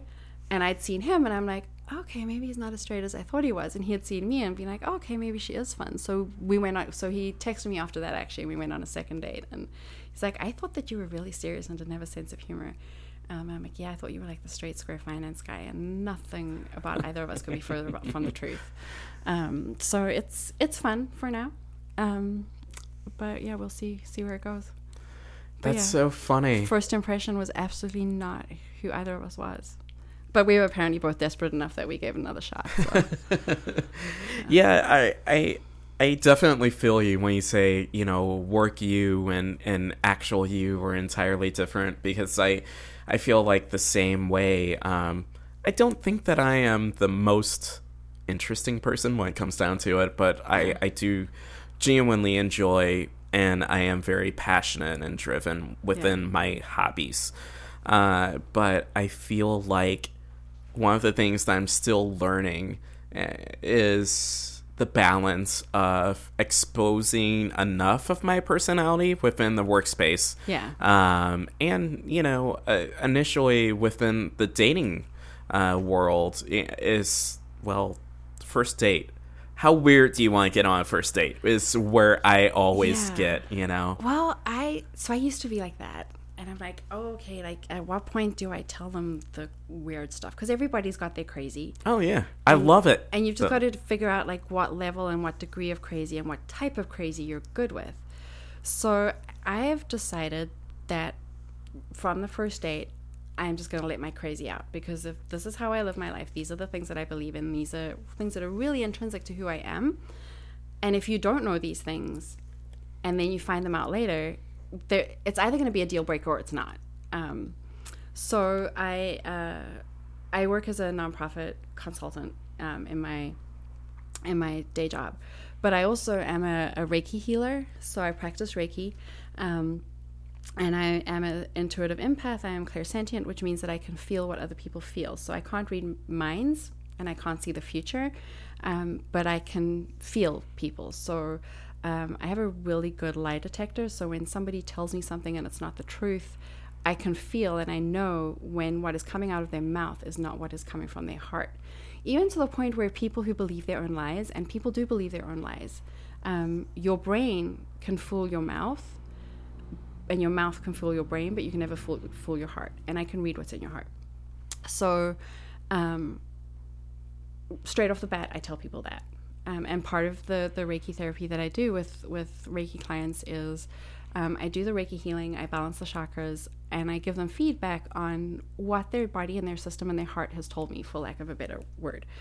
Um, and as I'm explaining this to you now, is how I'm going to explain it to somebody on the first date. At which point they're like, fucking crazy. She thinks she can read people and I'm not dealing with this. Or, holy shit, what if she can do what she says she's, she can do? And I don't want to expose myself to that. Um, some people find it scary and some people don't care. Like the guy I'm dating right now is interested, he's experienced it, and he's okay with it. He thinks it's interesting. Um, but there have been other people where I've kind of kept it subdued and not let people know who I am from that point of view, um, which I've really realized at the end of it was um, then I'm not letting them know who I am at all because that is everything that I am. Um, and it's how I've walked through my life since I was little, and I've had to shut it down as a kid and not acknowledge it as a kid because it's not gone over well with adults when I call them out on their bullshit. Um, but it's uh, I've just got to a point now where I'm like, yeah, this is this is my crazy, and you can deal with it or you can't. Um, and it comes with all these awesome things, but it also comes with these not so awesome things. And I would say generally, um, it piques interest that people want to find out more about it and see me again. Um, but there have definitely been some people where they're just like, no, you're the spawn of Satan, and I that's not something that I can bring into my house. Um, to other people who are just like, yeah, that's kind of weird. What drugs are you on? And they're not interested from that point of view. Um, and people who are just like, oh, that's your belief system and it's different to mine. That's cool. They don't care. Um, and other people who are genuinely interested. And then people who are genuinely afraid of it. Who are afraid that I can do what I say I can do. So, yeah. So I, I feel like there is a big benefit though to exposing exactly who you are off the bat because there's a lot less potential for waste wasted time essentially. Exactly. You It's- know. I'm not wasting your time. You're not wasting mine. And I also think um, be who you are. You know, and I for me and and for everyone else, I, I think a lot of the disappointment in dating and relationships and marriages comes from presenting yourself in a way that you think um, the other person wants to perceive you, rather than being who you are and letting them decide if there's a match, um, and if there really is common ground and connection for who you really are instead of who you think you should be for this person. So um, I decided to just completely strip that away and, and start talking about it. And um, it's made the selection process a lot shorter and easier, for sure. So, so the way that I look at it, and um, I, I I look at it in a very like uh, like the match search engine. Um, I I set my parameters uh, initially. I set them very high, and and Yeah. you know, it filtered out a lot of people, and I feel like um, exposing your true personality from day one enables uh, one of those types of filters, and it does. It for me, I felt like it did weed out quite a few people, but after a while, I became very good at sensing who would and wouldn't truly be into the actual me before I even messaged them. Yeah. So I I was never really the OKCupid type that would copy and paste. I've never actually copy and paste a message in my entire life. Good. Uh, it's crazy, but Yeah. I I would actually go and read their profile and Yeah. you know kind of find one interesting thing to latch latch on to and and not expect a response. And I feel like um, one of the things that gets people down a little bit in the dating world is being very outcome dependent. yes. And when I started to have a better time with it, I I was one I finally kind of abandoned that mentality and I thought, well, you know, I'm interesting. You know, I, I feel like I'm a good person at heart. Um, I feel like if they do go out with me, they will have an enjoyable time, even if at the end of the date we decide to not take it further. Um, so if they aren't going to respond, they're lost. Yeah. And that what that mindset change for me was so beneficial in my online dating experience. Yeah, my mindset change was a little different. Um, so it was present myself as who I am. The second thing was when you talk about it being outcome based, was I now no longer call the first date a date. On the advice of a friend of mine, um, it's a meeting, so that there's no expectation, right? Because it's I think online dating is so expectation loaded that you can't help but be disappointed with the outcome if it doesn't lead to something more. Um, and so then the other thing is having no expectation, like going on a meeting, meeting somebody purely with the expectation of spending an hour with them and finding out who they are, not building up that this is my next boyfriend or that I really like this person and I hope they like me, but really I'm going to meet this person, we're going to chat for an hour, and that is my expectation. Um, beyond that, I have none. And that has changed my mind a bit because initially, when you're, when, for me, when I was dating, when I started online dating seriously to find a partner, um, and I was looking for a long term relationship, almost every prospect, for lack of a better term, you start thinking of in terms of long term potential before you've even met them. Like, what a way to set yourself up for failure, right? So now it's just about, um, okay, I'm looking for a long term relationship. Um, it's going to be probably with one person. So I have the potential to meet 50 people. And so expecting that outcome to be with these 50 people is unreasonable. So changing my expectation to one of just let's see where this goes, let's meet the person and see where this goes, rather than considering it to be an interview to be my boyfriend, um, which is a really crass and um, inarticulate way of putting it, but I guess is what it is. It, it really is an Um, interview, I'm though. in an interview to see if you can be my boyfriend. Has now just become. You look pretty cool. Like let's meet and have a chat. And um, since then, I've come away with uh, second dates. I've come away with people who I'm not going to date but have become friends. So it's opened up this possibility in terms of who I meet and the role they play in my life in a very different way than I would have expected beforehand. Um, just by changing my expectations and and in retrospect, looking back at it, God, weren't they unreasonable expectations? I mean, it's no, it's a step above an arranged marriage, except you're doing it for yourself if you go in with that expectation after the first meeting, you know? Yeah, you know, um, that makes me uh, think back a few years ago. I uh, went through kind of a similar mindset change as well, where um, initially I felt way too much pressure when I would go on these first dates meetings. Um, and I had talked to a person for a while and I just, at that point, I was ready to date someone, you know, ready to have a partner. And I feel like um, I went in with all of these expectations. So it is really, um, it's hard to live up to that. So what I did was um, I set aside, gosh, this was April, maybe April, because I think the first date was on April Fool's. Um, uh, so what I did was I set aside one month and I wanted to go on 30 dates in 30 days. Wow. Yeah. That sounds like fun. It was uh, it was fun. It was For the first week, and then yeah. afterwards you're like, oh, yeah, about uh about the fourth or fifth day, I thought, you know, how do you find 30 people what to the date fuck you did I 30 get myself days? into? I- Yeah, I, don't think I could find 30 dates in a month. Oh, you could, you could. Uh, so so what happened? Maybe. yeah, I know. So you, you start to uh, lower that threshold a little bit. But um, what happened was um, some of these I did count second and third dates in there. Uh, I think the the uh, the end of the month total though I went out with like fourteen different people, a total of thirty times. Uh, still, yeah. It was intense and Yeah. it was it was a little too much and um, it was a fun experiment though. But what happened? I would like build in days off, so I would do like a happy hour and maybe a dinner. Or maybe I would do, you know, uh, a lunch and then, you know, someone uh, I meet up later that evening or something like that.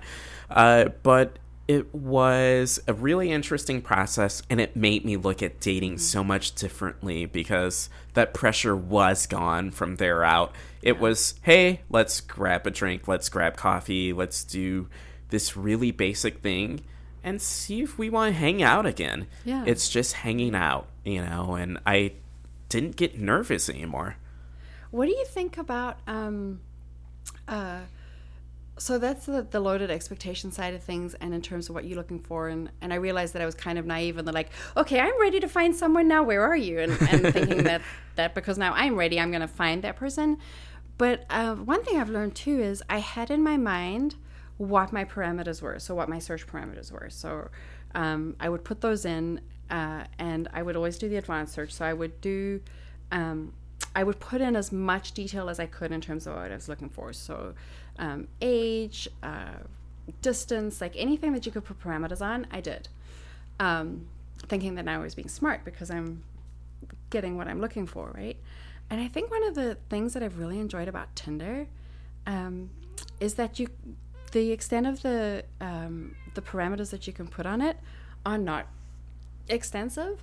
So I've landed up meeting people that probably would have been outside of my kind of set of people that I was looking at. Um, and it's gone really well. I've enjoyed meeting them. And so um, being a little more uh, flexible and um, less determined in what exactly it is I'm looking for, and just being more open to whoever it is that I meet and seeing what happens has been a lot more rewarding than um, than saying, I want somebody, I am not dating anyone who is over the age of 47, who doesn't live within 10 miles of me, um, who doesn't have, a, who isn't uh, at least self employed or self employed or in a full time job. Um, I've met some really interesting people outside of that.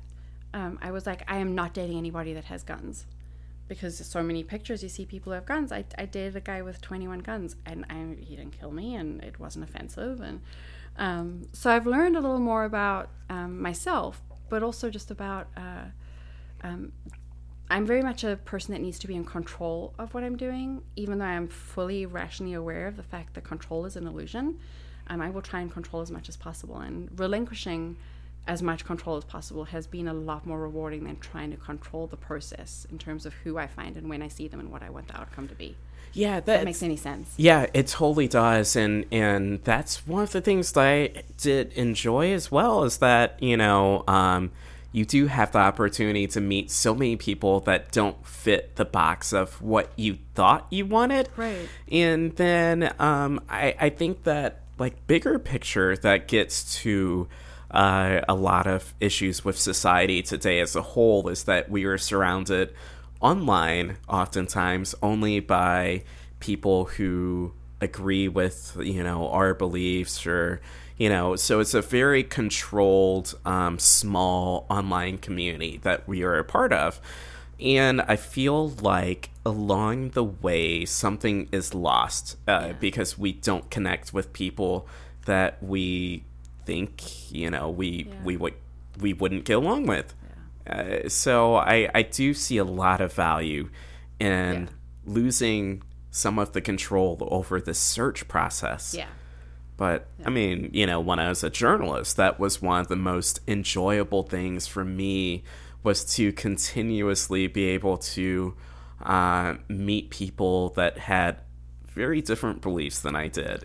And I think you've got to seek those opportunities out just on a um, societal and community level because it's very easy to convince yourself that the way you think and what you believe is right because you do surround yourself with people who um, whose values and, and, and outlook on life is, is congruent with yours.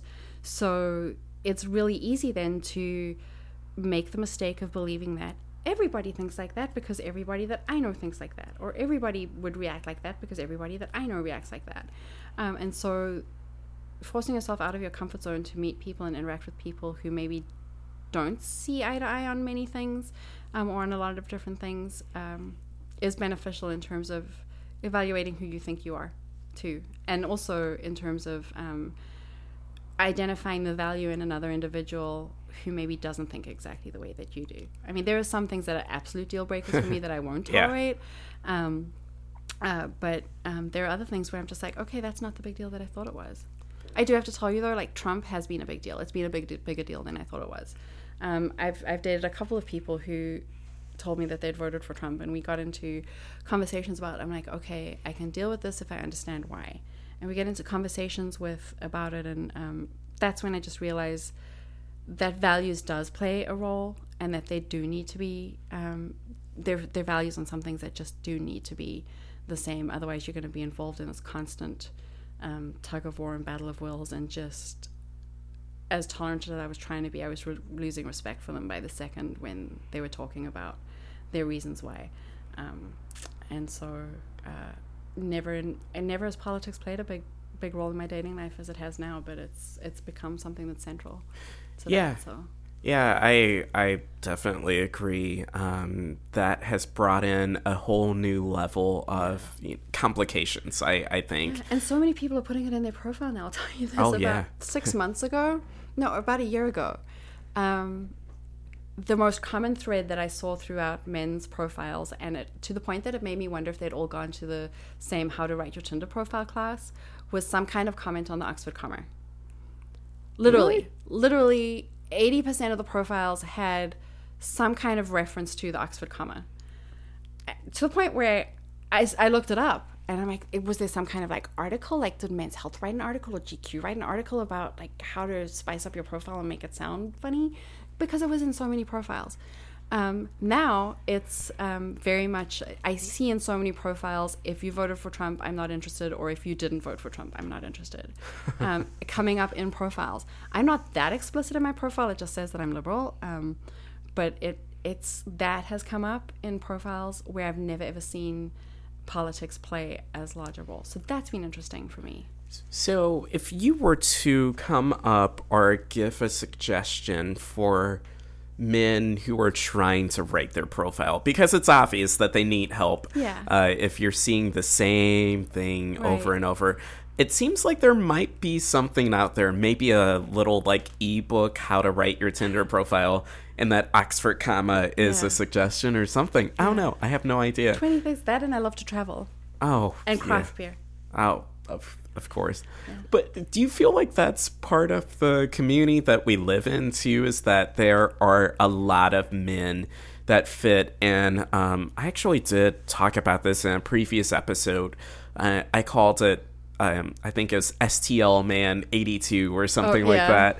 Uh, you know, do you feel like there is almost like a common guy? And I, I think you know the craft beer thing just kind of sets me off, but um, it, it seems like there's I think. an STL man. Oh yeah, yeah. Um, so there are a lot of things that are common in profiles, and I'm sure that when men look at women's profiles, they see a lot of similarities too, and they're like, I really didn't want to know that. Um, what I'm looking for in a profile is I want um, two or three pictures of you. Not all of them, and what is the obsession with the bathroom and the gym selfie? Like if you Oh, if you yeah. if you're flexing in front of the mirror with your camera, um, or you're next to a urinal, I'm kind of turned off. Um, Yeah. But that there's a lot of that. Uh, so have a couple things that show what it is that you do for a living. Um, I hate when every single one is a group picture and I've got to try and figure out who you are. Um, but then just put stuff in your profile that you think is unique to you or that you think would be a good conversation starter. It doesn't have to be an essay. Um, don't put I'm an open book, ask me anything, because that still doesn't give me a starting point. Low effort. Yeah, just think about two or three things that you're really passionate about, and even if you just put them down as words, it's something that I can go on to start a conversation or, or decide if I want to pursue a conversation with you. Um, so uh, the other things that I hate are the guys who put in there um, looking for no drama and no BS. So please be drama free and don't be a psycho, or like some version of that. Like, well, that doesn't that's not appealing to me. Um, so I think if you to write a profile that is going to get the interest of any woman, I think just even if you just put in like three things that you enjoy, um, and you start off with I enjoy one, two, and three, that's a whole lot more for me to go on than a whole diatribe about how you've just got out of your 10 year marriage and you've got two kids and you're just giving this to try to see what happens. Because I, I don't want to ask you about your wife. I don't Or ask you about my friends made me do this. Right, My yeah. friends set this up for me. And I mean, my profile is not the best, I'm pretty sure, but it, it gives you a pretty good idea of what you think I like. Which having said that, you're gonna want to see it, aren't you? Um, I'm always curious. yeah, but um, I just and in terms of there being a common STL guy, yeah, there definitely two camps. Um, there are the guys who wear plaid shirts and beards, and I have no problem with either. And then there are the guys who um, wear camo and have pictures of their dead deer and ducks and fish. Um, those are the two most common, I, I guess, stereotype or personas that I see. Um, I'm particularly drawn to profiles which show people doing something active outside, so biking or hiking or mountain climbing or um, something of that nature. Um, that's what attracts me, and I I would start a conversation based on on your picture. Um, yeah, just have something that's interesting. That's not, and then there's a, a whole plethora of profiles of men who appear to be looking down at their phone to take a selfie, and they go with that picture. Oh, and the that's angle. they go with. Yes. and you like I- show yourself doing something other than sitting in the toilet or in your car. Yeah. Generate, Car I selfies. know, yeah. So I Mm-hmm. ran across and I, I remembered this one and it will always stick with me because whenever I think about the the low effort of Tinder that you see sometimes, I remember seeing a profile of someone um, that said, Hi, I like lots of interesting things. I have seen that actually. I've Like- seen men say that. Well, well, what are these Yeah. interesting things? Like expand on it a little bit. And it kind of gets to the conversation thing that we were talking about a little earlier about how people interact with each other on on, you know, Tinder. Well, you know, where do you like to go mountain biking? Oh, they respond Castlewood. They leave it at that.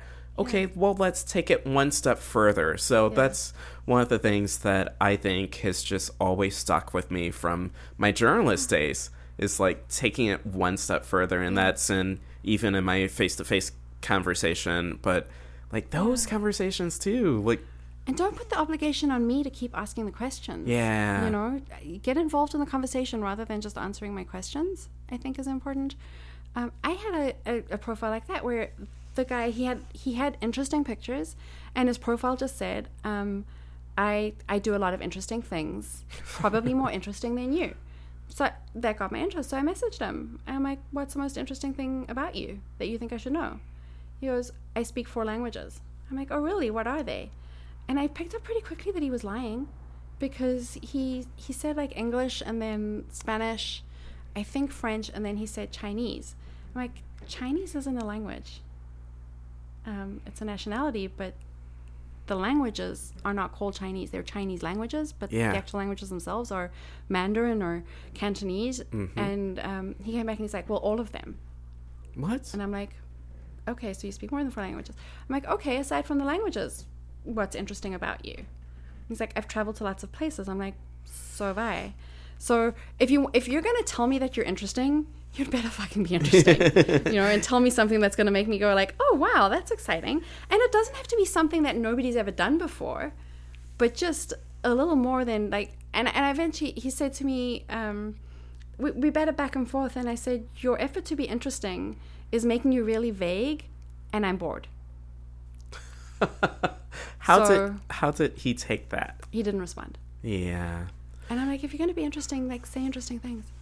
But, yeah. So, you know, I, I think about dating in St. Louis and I think about a lot of the difficulties that I've had over the years. And I think about successful relationships that I've had. And uh, the one common thread that I've found is they are not from St. Louis. oh, yeah, uh, I have the same thing. you know and I, I i feel like for people who um have the the people that i interact best with are are people who have either grown up here left and come back mm-hmm. are people who have never lived here and they moved here as an adult. And you know sometimes i think of like the st louis mentality of not getting out or you know not trying something new not leaving your comfort zone and i will say you know i don't have a personality that aligns with the typical stl man you know too, I. I talk about my emotions a lot and i don't hide those and I feel like that scares a lot of people. It scares a lot of my guy friends, even who aren't used to having those types of conversations. Like, Yeah. how are you really feeling? So, my experience with St. Louis men has been a little different. It's not about not being able to talk about their emotions. Most of the people that I land up getting on with really well and pursuing something beyond a first or second date are not from here. Um, so here's what I've noticed about St. Louis men, and I have a lot of St. Louis men who are great friends. But as people who date, um, and I, I alluded to this earlier, they want to tell me where they work, where they live, and what they drive and I don't care because that's not how I measure someone's value. Now, whether that is a function of the expectation that St. Louis women have put on them or women have put on them in general, or it's a function of how they perceive their value and so they want how they want to present themselves, I'm like, I don't care about any of those things. I want to know about who you are. What what are you passionate about? What makes you angry? What makes you happy? What makes you joyful? Like if you didn't have to work every day, what would you be doing with your life? Um, but no, the fact that you're going to come and pick me up and the car that you drive and take me to a fancy restaurant um, is not what's going to make me want to see you. That's not where I place your value. Um, but it is very much how men frame themselves. Um, and so uh, that's kind of off putting to me. I don't like that. And that has been difficult to navigate. So most of the men that I have landed up dating have not been from here, except for I dated four men in a row who um, I met online who all had very different careers, were different ages, looked very different. But good God, I don't know what was in the water. Every single one of them, four men in a row over the space of 14 months, were from Columbia, Illinois. Wow. I know, right? And mean, that town is tiny. Yeah, it's not And a. it, it's just across the river. yeah. Yeah, and they all live in St. Louis now. I, I don't know what the hell is going on that I'm like a Columbia, Illinois boy magnet, like beacon. I don't know. Did they all know each other? No, well, yeah, yeah. After the fact, and I'm like, okay. And and St. Louis is too small as it is. They di- if they It didn't know each other personally, they knew the families. Um, and then I went through a stage where, um, uh, and it's just changed with the guy I'm dating now. But previous to that, in terms of men that I dated, that I actually would say I was involved with dating um, on a more long term basis or serious basis, bearing in mind that nothing's gone past three months because I can't fudge that. Um, they've all been engineers, six engineers. Hmm. Yeah, and I don't. I like smart, but apparently I like emotionally devoid too. So You have a type. yeah, right. Um, and different kinds of engineers, but engineers. And I think I'm a, I'm attracted to smart. Um, and I don't math good at all. So I think if somebody does, that's like I I perceive that as being smart. But there are also people who I think deal in absolutes, and I don't. I'm very much like play in the gray area, and so um, I think maybe that's why they haven't worked. But it's just interesting to me that, and and I make a point of not asking what you do for a living until we meet. I don't. If you volunteer that information, that's fine. But it's not a conversation starter for me. Um, and literally, I sat down with the last guy, and I'm like, another fucking engineer, like, who actually reported to a guy that I dated previously in this line of six engineers. Wow. Yeah, it was interesting. Well, St. Louis is so small. I know, right? Yeah. I, I mean, it's. I- I feel like it should be a little frightening for some people. Yeah. Uh, but I, I don't think, and I haven't seen up until this point that it's really influenced a lot of people's behavior. No. Um, but yeah, I, I, I do have a lot of situations, and I think back, um, gosh, a couple years ago, I was, uh, um, I was in Home Depot, and I I gone to pick up some boxes, and um, this man stops me in the in the door, and he's like, "I never thought I'd see you in person. How are you? You know, what's up, man?" I'm like, uh, doing well. So I'm trying to play it off because I thought it might be someone I know through work, like someone I met months or years ago when. uh, So we continue talking, and he asked to take a picture with me. And I'm like, okay, this is getting pretty weird. So I took a picture with this guy, and um, finally I was like, who do you think I am? And he said, you're a lot shorter than than I, I thought you were on TV.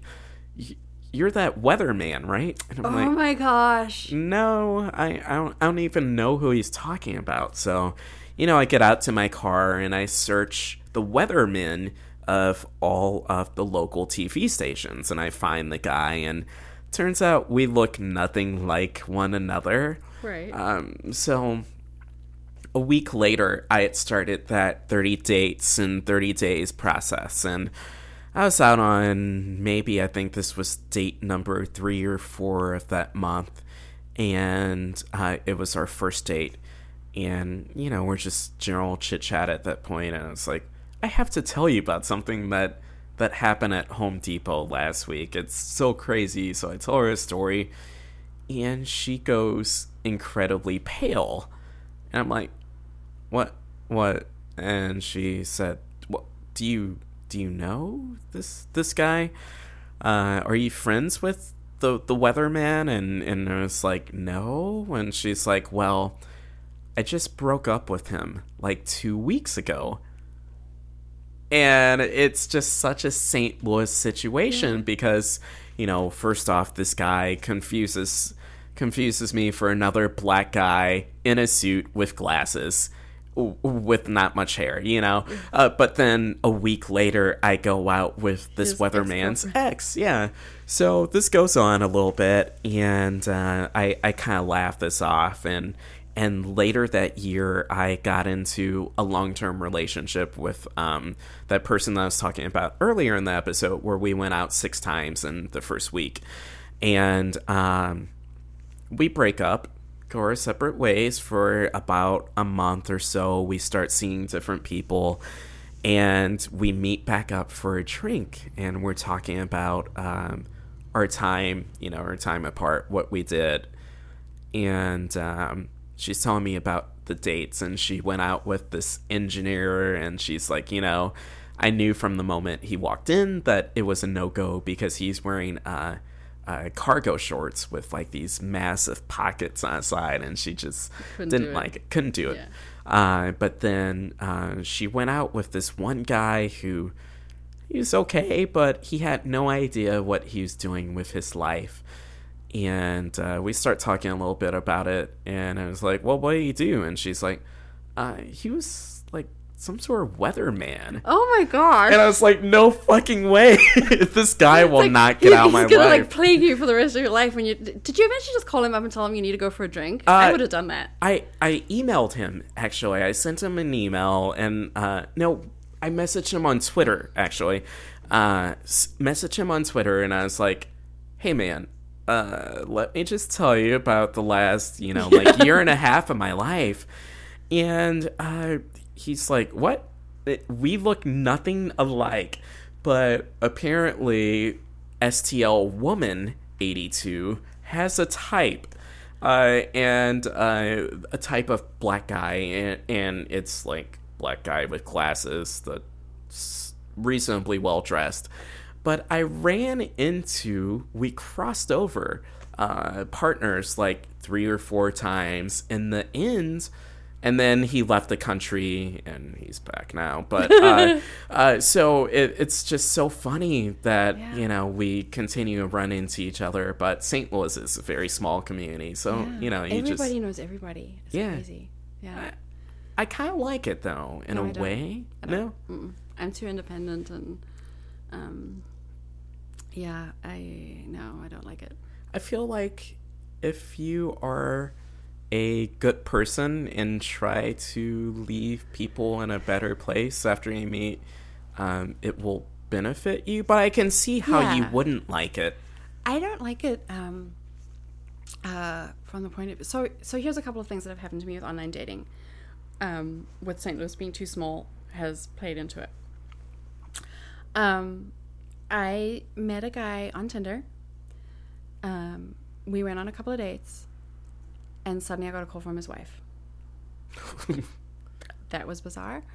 Uh, there was another guy. well, wait. How Oh. did the wife? How did that phone call go? so she called me and I was out on a date with another guy because this guy that I'd been dating that I kind of like just ghosted me, like fell off the face of the planet. And um, she's like, I think you know my husband.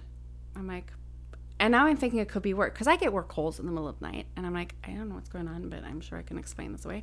So um, she says to me, I think you know my husband. His name is Greg. I'm like, what is his last name?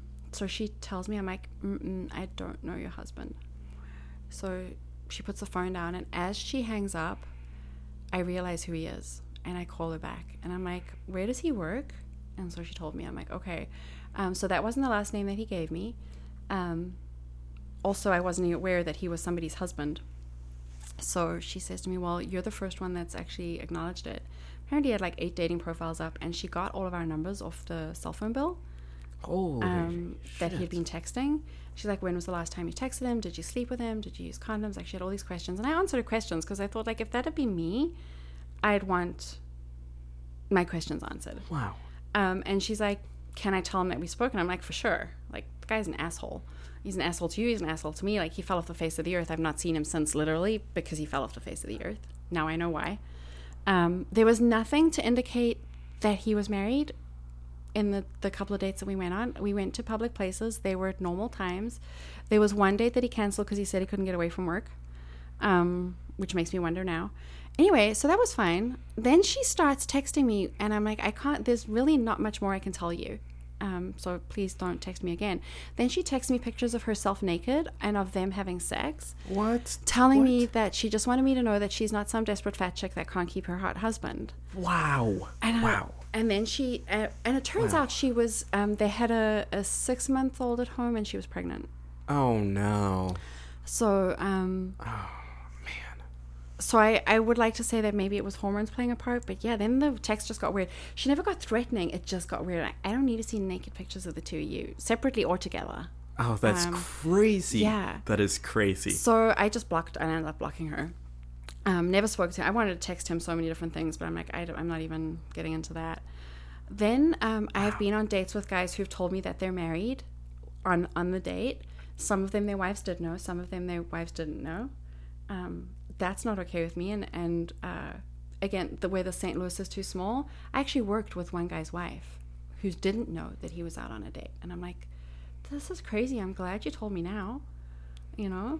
Um, and, that could have made for a terrible work situation. and I would never have known who he was because you don't. I had met him in a work situation, and and I'm like, this is just not something that I'm into at all. Um, not just because I thought the wife would find out, but I just I'm not. Um, I'm not happy being somebody's side piece either. You know, I'm worth more than that. Um, I've had people approach me online, um, looking for me to be their third in a threesome. I have that happen to me a lot actually when I go out too. Um, I don't know if I just have a look that says, "Yeah, I'm into that," Hmm. um, and I'm not. Uh, but if you are, that's great. Like if that's your thing, do it. I don't Yeah. care. But it's not my thing. Um, but I get asked to do that a lot. Um, I don't know why. Uh, yeah, so it's just some of it's just bizarre. Yeah, I, I remember a while back I went out with um with someone and you know we uh, we met up for a first date and I think on the start of the second drink she's like so my boyfriend's at home right now and also my boyfriend knows that I'm out right now with you and the third part of this is that I am moving away in one month, so he's kind of given me um, free reign to do as I want. So if you're interested in coming back to my place, Was he there waiting for you? yeah, Oh, wow. So it wasn't just like go and do what you want. It was like bring it home and do what we want. yeah. Uh, So Wow. so I I thought about it and I was like, Do you think that was the truth though, or do you think that was just the setup for you to be able to go back with her? Like that was how she created the story. I have no idea, but you know, I I I sat there because I I love a good story, Yeah. and I thought I'd entertain the rest of the date.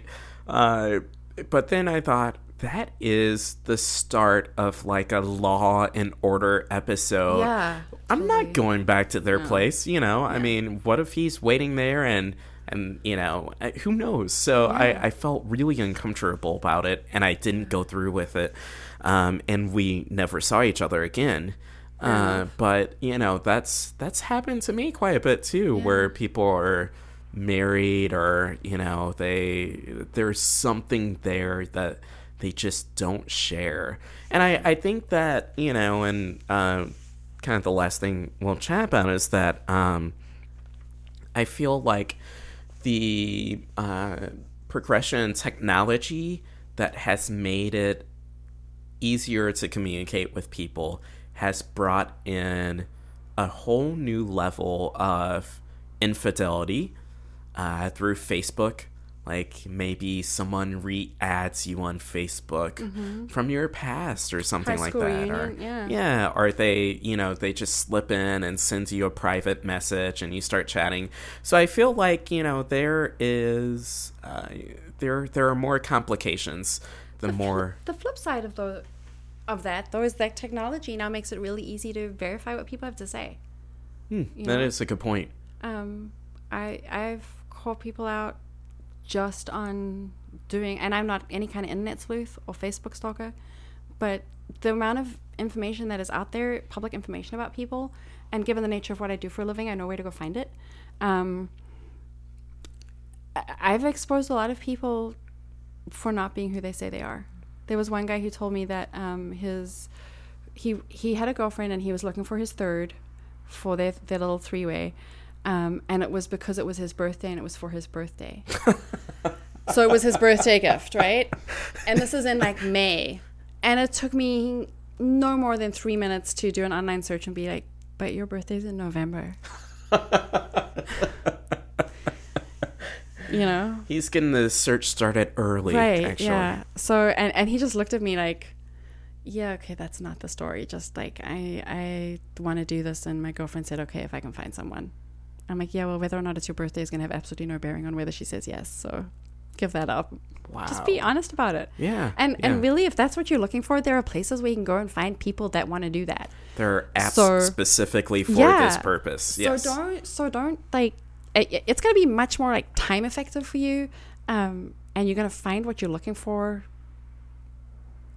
quicker, and it's more likely that it's going to happen if you go to those places where there are other people looking for the same thing, and they're out there. Like whatever you want, it's online somewhere. There's a matching app for that. yeah. That, So that is a good point. Yeah. That it does make things a lot easier, though, to navigate. And Yeah. and I am a pretty creepy person, internet sleuth type of Yeah. person as well. And I I do search uh, thoroughly. Yeah.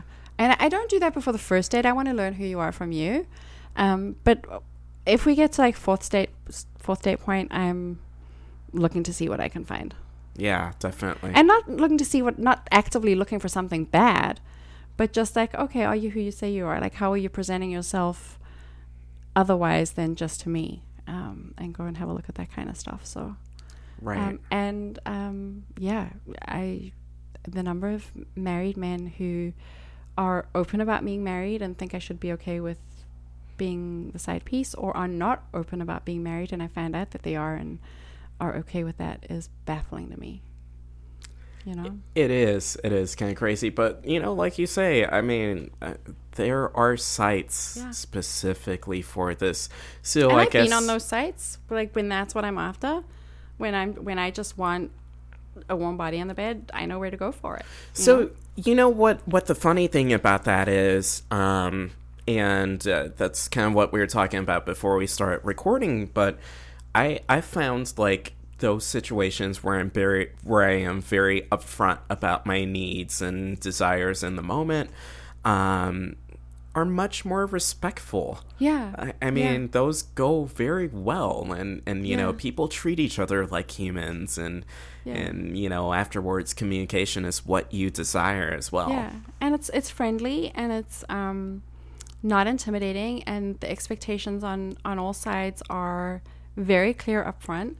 Um, and yeah, it's not at all. Uh, I, I've not had any demeaning experience doing that. Um, whereas the the vulgar and demeaning stuff has come from people who I think are trying to shock me um, by saying gross things. Yeah, And I'm like, eh, if you think that's gonna get it for you, it's not. I equate it to the guy who catcalls on the road as I'm walking on the sidewalk. I'm like, yeah, because that works for you, right? It's just what they do, and there, it's just a certain group of people are gonna just do that. Um, it's yeah. terrible. So I, I I guess if I were to think about like one thing uh, that would like sum up everything that we talked about, I guess it's the idea of being um, genuine and true to who you are in the dating world, and I, I think of that as something that uh, that I've definitely had to uh, work on over the years, but I feel like I'm becoming a little bit better at it. So, Yeah. well, thank you so much. Thank you, Joel. I've enjoyed talking to you as always, Cate. yeah, me too. Thank you. That was um, that was interesting. Yeah, so uh, I- Interesting insight from you too. yeah, yes, it, we we don't really uh, get this deep usually, but it's it's been nice to just sit down and chat. So, um, as I always wrap up each episode, just know, lovely listener, that I would always swipe right on you. Thank you for listening to Swiped, a podcast about modern dating. We will have a new episode coming your way for the holidays soon. Stay tuned.